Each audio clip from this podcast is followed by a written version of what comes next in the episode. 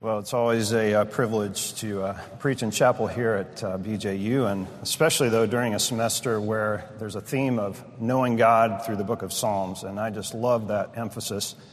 By way of personal testimony, I did grow up in a genuinely Christian home, and I was taught the importance of spending daily time in the Word of God early on, and I did. It became a pattern in my life, even uh, through my teen years. But it wasn't until college that God really started to open my eyes to understand the point of Bible study. He started to show me that reading the Bible is not just about finding a promise to claim or understanding a principle to help me through the day, that it actually, the Bible is all about a person. And it was my gateway and is my gateway to get to know God. And uh, for me, God used the book of Psalms to really help me jumpstart a lifelong pursuit of Him, getting to know Him. That's why uh, my wife Kelly and I both have a passion to help others learn how to study the Bible in this way for themselves, especially younger people. And all that to say that I really appreciate this emphasis, want to contribute towards that here even today. Let's pray. Lord, we need You. There's a lot vying for our attention right now, a lot that could distract us. And I pray that You'd help us to bring our thoughts into captivity.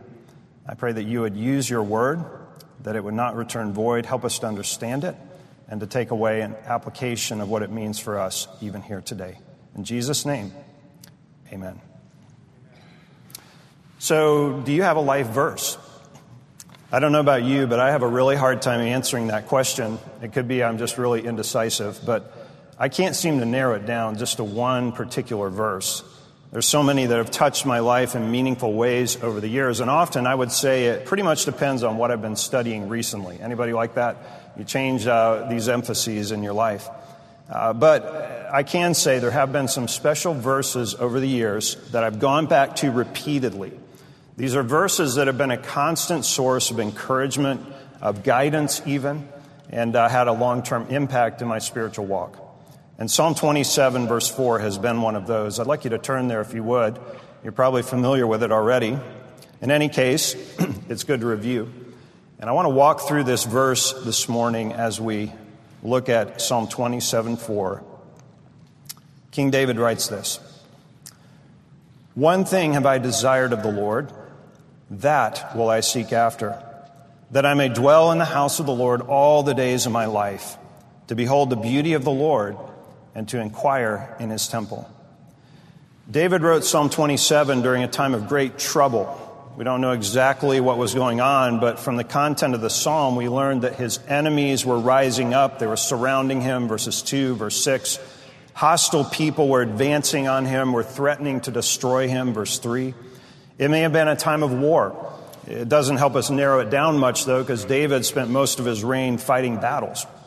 But even from this brief background of the psalm, we can glean a helpful truth. Times of trouble often make us more aware of our need of God. I know that's true in my own life.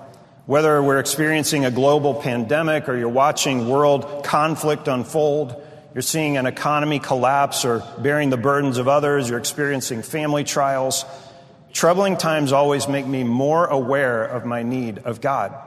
And maybe if you reflect back on your own life, you can see that as true as well. God can use trials and difficulties in many different ways.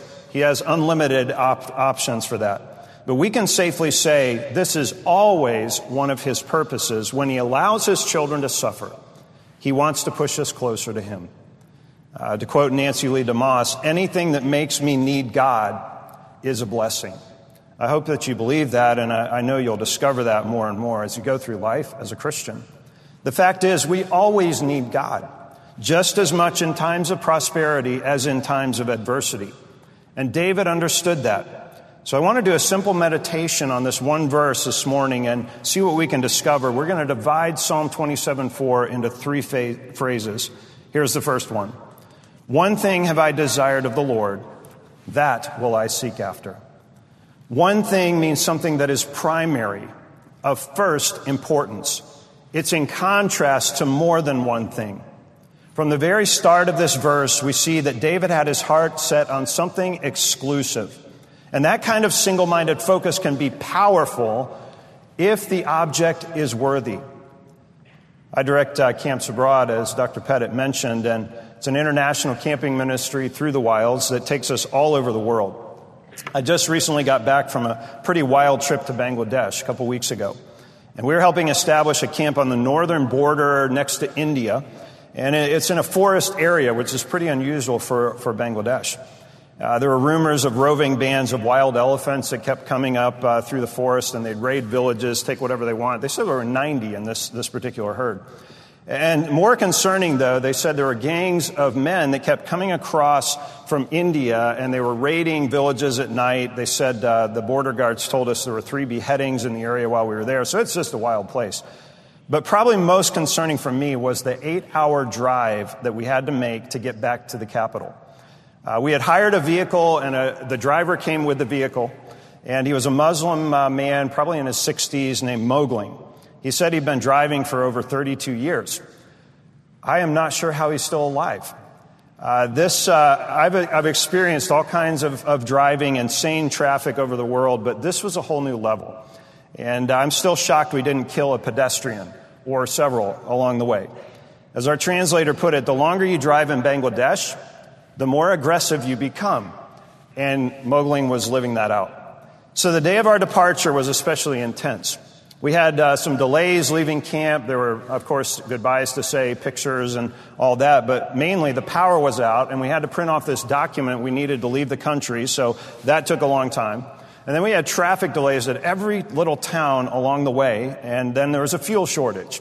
And so all this is just accumulating, and, and we're trying to walk in the Spirit as we're, we're driving, and it is just insane. Uh, how they drive uh, in, in Bangladesh. We were doing okay, though. Even with all that, we left plenty of time, we thought, until we hit the circle of Dhaka, the capital. It was total deadlock. I think we moved like one mile in an hour, and we're creeping forward and finding space wherever we could, and finally we make it to the airport. It takes forever to get dropped off at the airport. We had less than two hours before the flight left. Not good. I've been through that airport multiple times. It's very inefficient. It takes a long time. So we hire this random guy on the street. He helped us navigate the chaos of the airport. And we had a single focus. We are going to make this flight. And so we rush over to the health check. You get a signature. They tell us you don't have the right paperwork. You have to go print it off at the government office. You come back. You get checked in uh, for that. Then you get in line for the actual boarding passes. We got right up to the boarding, uh, the boarding place where they're giving us boarding passes, checking in luggage. And we were denied. They said we didn't have the right document. I have no idea if we would have made the flight, right? It would have been interesting. It would have been close. But guess what we did the next day? We did everything necessary to make sure we got on that flight the next day. And it literally took all day as we went from place to place. But I was single focused on getting home. Not a bad goal. It was a good thing. I had people waiting. But there was a huge sigh of relief when we finally lifted off. You know, we are all quite capable of focusing on something in particular that we really want. We are pursuing maybe something in life that we really desire, a relationship or just getting a date, graduating, well, at least graduating, okay, with honors maybe if, if uh, you push through, landing that dream job, beating a game, gaining more followers, winning a championship. Whatever it is, you get the idea. This word translated as one thing carries the idea of the one and only thing. So I'm a, a word geek, and I, I like delving into word origins. Came across a fascinating one uh, reading a business book called Essentialism. And here's the quote. The word priority came to the English language in the fourteen hundreds. It was singular. It meant the very first or prior thing. Only in the nineteen hundreds did we pluralize the term and start talking about priorities. Illogically, we reasoned that by changing the word, we could bend reality. Somehow we would now be able to have multiple first things, end quote. Now, doesn't that give us a fascinating look into our culture? How many times do we speak of getting my priorities right? David would have used the word in the proper way. This is my priority, singular. But what is it exactly? Well, consider the next phrase. He says, one thing have I desired of the Lord. Notice how he directs this request towards the Lord. He's not directly addressing God through prayer, but he realizes only God can give me this desire. And the word implies he's asking for a favor. He's not demanding a right. It's more like a beggar coming than an entitled person. He knows he doesn't deserve this thing that he desires, but he hopes fervently it will be granted by the Lord. After expressing his earnest desire, David goes on to declare his intent to pursue that desire. Look at the phrase, that will I seek after. The word seek here means to reach after something that you want. Right here we see a move from desire to action. It's the action of pursuit. So far with this first phrase, we've established that David was a man of single focus. His entire desire, his intense desire, led him to a passionate pursuit. I can't count the number of times I've heard the advice from various uh, sources to follow your heart. Uh, usually it's well-meaning, but that's almost always really bad advice because your heart is deceptive and it's wicked and it will lead you astray. But folks, there is a time when it is the right thing to do to follow your heart. And that is when your heart is set on what it should be set on. Or we should, could say the right one it's set on. Such is the case of David. Let's consider the next phrase. That I may dwell in the house of the Lord all the days of my life. So what does David mean by that? The word dwell means simply to live somewhere, to settle down, to stay. It's often translated as sit. My dad is from the great state of Alabama. We used to go down there from time to time, and we'd visit with our older relatives. They're all passed away now. One of my great aunts was a true Southern belle, and she would always greet us as we came to her house. She'd say, y'all come in and set for a spell, right? That means settle down and visit for a while. And we did, right? You don't say no to a Southern belle.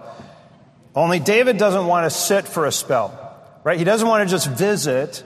He wants to settle down and stay. He wants to live there permanently. He says, all the days of my life. That's a long time. This sounds like a permanent arrangement. So where does David want to stay? In the house of the Lord. Later in the psalm, he refers to the temple of the Lord and his tabernacle or the tent of meeting, all synonyms for the same place. So what exactly is David talking about here? Well, as king of Israel, he knew all about God's house. He was the one who brought the Ark of the Covenant from, back uh, to Jerusalem after a few missteps. He eventually transferred worship of Yahweh to the capital city. And during his lifetime, the tabernacle, the tent, was where faithful Israelites would go to worship the Lord. Uh, he also wanted to build a permanent house for the Lord. God stopped him from doing that. He said, prepare your son Solomon to do that. So this verse, David obviously is referring to the physical center of worship for the God of Israel. First the tabernacle, then the temple. But consider this for a moment. David was a king, not a priest. He wasn't allowed to live in the temple. He could only go there periodically to worship like any other normal Israelite man. In fact, not even a priest could dwell in the temple in this way all the time. That's not the purpose of it. But even with this phrase, we get a little bit closer to understanding David's dominating desire. In his day, the tabernacle, and later the temple, was the center of God's presence on earth. Speaking figuratively, here's what David is saying. I want to draw near to God's presence. I want to stay there constantly, continually. In other words, I want to be as close to God as possible all day, every day for life. As commentator Derek Kidner put it, this is an ambition to enjoy the constant presence of God. So what does David want to do in the presence of the Lord? Consider the next phrase in the verse. To behold the beauty of the Lord and to inquire in his temple. So David wanted to behold the beauty of the Lord. Now again, we ask the question, what does he mean by this statement? Well, the word behold means to look at something intensely with enjoyment. No doubt you've heard stories of a young man who experiences love at first sight, being smitten by the sight of a young lady, meeting her for the first time and staring at her intently, awed at her beauty, right? And he falls in love, whatever that means. Okay, and, and, and so the word behold conveys the experience of a vivid sensation that comes from looking at something. But in this case, David wants to behold something even more stunning than the beauty of a woman, the beauty of the Lord. It's telling. We use the word beautiful to describe a lot of different things in our culture today, a sunset or a flower or a story, but not often to describe God. While this Hebrew word is sometimes used to describe something that's pleasant, in this case, David uses it to describe God himself, which makes sense. Consider this. God is the source of all beauty. He is the one. Everything pleasant in our world comes from him. If it's beautiful, it came from him. He created it. He delivered it to you. He even gives you the capacity to enjoy that beautiful thing. Think about something that delights you. Anything. It came from God. And because everything that gives us enjoyment comes from God, it follows the ultimate enjoyment that we can experience in this life is fellowship with God, the beautiful one. That's why we were created. So we see that here in this verse, beauty is closely connected with God's character, with his glory, his majesty. It's a way of expressing that God is perfect in every way. You could think of the beauty of the Lord this way. Take all of God's attributes, his flaming white purity, his spotless love, his life-giving mercy, his earth-shaking power, his enduring faithfulness, intense justice, amazing grace. Take all of those and more and roll them into one seamless perfection, and you have God's beauty, his glory. What could be more beautiful than perfection? And God possesses each of these attributes in perfection. It's like a perfectly cut diamond without any flaw, sparkling in intense light. So God's beauty dazzles the gaze of those who linger on him, those who devote themselves to behold the beauty of the Lord. Now we begin to understand why David desired this one thing more than anything else. Why he wanted to dwell permanently in the presence of God, to behold his glory. This was David's passionate pursuit because he knew that eternity is not long enough to take in the glorious beauty of the Lord. This is why he set his mind on this object with such single-minded focus in his life, because David got it. David understood, at least at this point in his life, close fellowship with God is the ultimate achievement of a human being because we're made in God's image. God's people should be single-focused, single-minded, focused on pursuing God. And we can truly say that if a person has this one thing, they don't need anything else. Obviously, so much has changed since the time of David. We don't have to go to a temple to worship God. We have him residing with us, the Holy Spirit. We have another advantage of old, over Old Testament believers. We possess all of God's written revelation preserved for us in Scripture. And this divine revelation is where God teaches us about himself, incredible truth about his attributes. Here we go to learn about God. On the pages of Scripture, we find his glorious beauty revealed. There are tremendous advantages we enjoy. But David, a man after God's own heart, paved the way for us to follow. He set a course of passionate pursuit of God expressed potently in this verse, Psalm twenty-seven four. So let me challenge us to ask and answer this question. Do I share David's single-minded focus? Here's something we have in common as human beings. It's a human thing. We pursue what we desire the most, right? And that was true in David's day. It's true in our day as well. Not everyone will behold the beauty of the Lord. Not everyone will pursue him like David is describing. Only those who devote themselves to this single-minded commitment. So let's bring this down to where we live. Does this desire that David expresses here in Psalm twenty-seven four resonate in your heart? Is your passionate longing to behold the beauty of the Lord, to dwell in his presence continually, or has your passion for him diminished in recent days? And working with teenagers at the wilds and around the world over the past couple decades, we sometimes interact with youth pastors, with parents, with others. They're concerned about what they express as a, a tendency towards apathy in young people. Our English word apathy comes from two words, ah meaning not, pathos meaning passion. They're saying there's no passion, there's no emotion towards the Lord. And apathy, though, that they use in that context is actually a misnomer. I've never met an apathetic teenager or college student. I'm convinced that such a person doesn't exist because everyone is passionate about something. That's part of being human. Apathy towards spiritual things is actually then misplaced passion. It's a lack of interest in God. So when delving into this verse about David's passionate pursuit of God, it makes sense. We need to explore other areas of passion. If you're not currently passionately pursuing God himself, what has replaced him as your priority? Are you currently pursuing with passion and devotion something other than God? A particular form of entertainment, maybe a person, maybe a hobby, a sport, a position, keeping up a persona, advancing in your career. It's not that any of those things are wrong in and of themselves, but they need to be kept in the proper place because even good things can become evil if replaced by with the best thing. Be encouraged. We're all in this struggle together. People are fluid. We all go through valleys in our spiritual lives, a lot of ups and downs. As I look back over my own spiritual journey, I can see these times clearly. It's like taking a hike in the foothills of the Blue Ridge Mountains. You have these highs and these lows spiritually. You ebb and flow in your passion. And certainly there will be times of diminished desire, but my friend, it is possible for every genuine believer to set a trajectory of pursuing God in this way. Even more than possible, this is what God wants of you. And Jesus accomplished this for you in salvation. He gave you the opportunity to know God when he opened up a close relationship with your Father. That's why these kind of questions are healthy to ask regularly. Keep your finger on your spiritual pulse. I'm not asking where you were in your pursuit of God earlier this year or last year.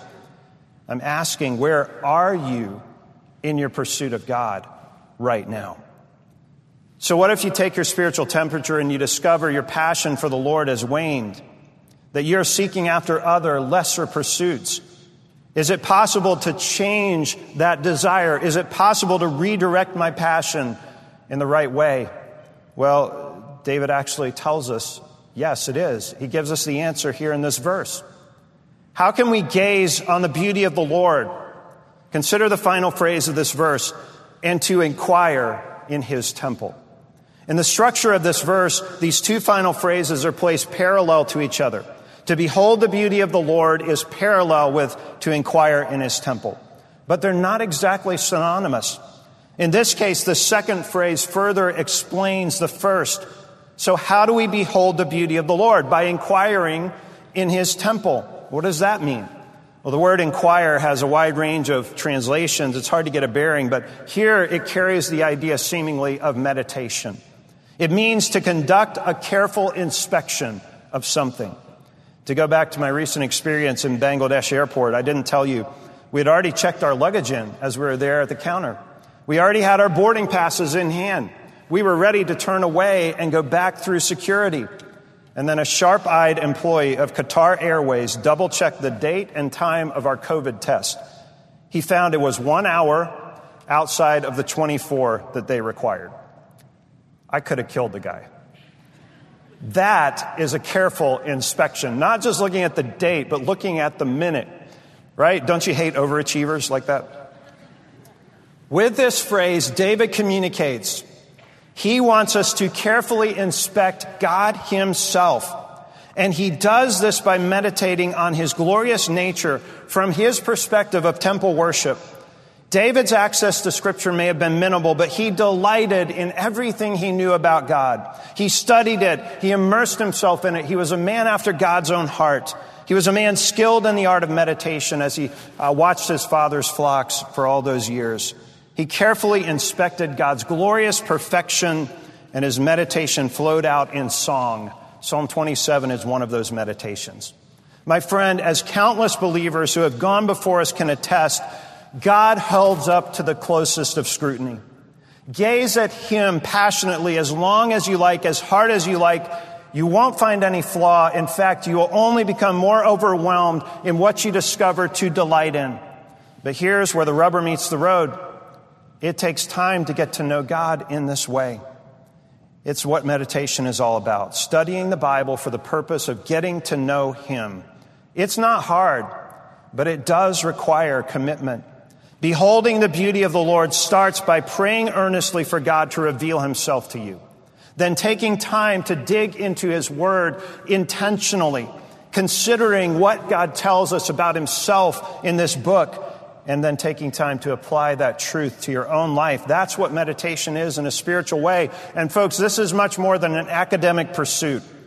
It's more than an academic exercise. It's not something you can pick up casually in a theology class, no matter how good the teacher.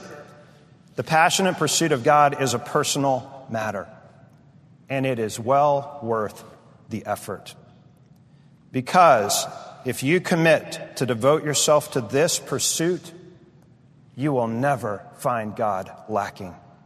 One thing have I desired of the Lord, that will I seek after, that I may dwell in the house of the Lord all the days of my life, to behold the beauty of the Lord and to inquire in His temple. My friend, by God's grace, devote yourself to seek the Lord in this passionate, single-focused way, and you will never regret it. This is the best of all pursuits. Let's pray. Father, we need you in this pursuit. We are so easily distracted. And I pray, Father, that you would work in us to create this desire to delve into your word, to study the Bible, to get to know you in a personal way. This would be a lifelong pursuit. Thank you for giving us the opportunity to do that. In the name of Jesus, we pray. Amen.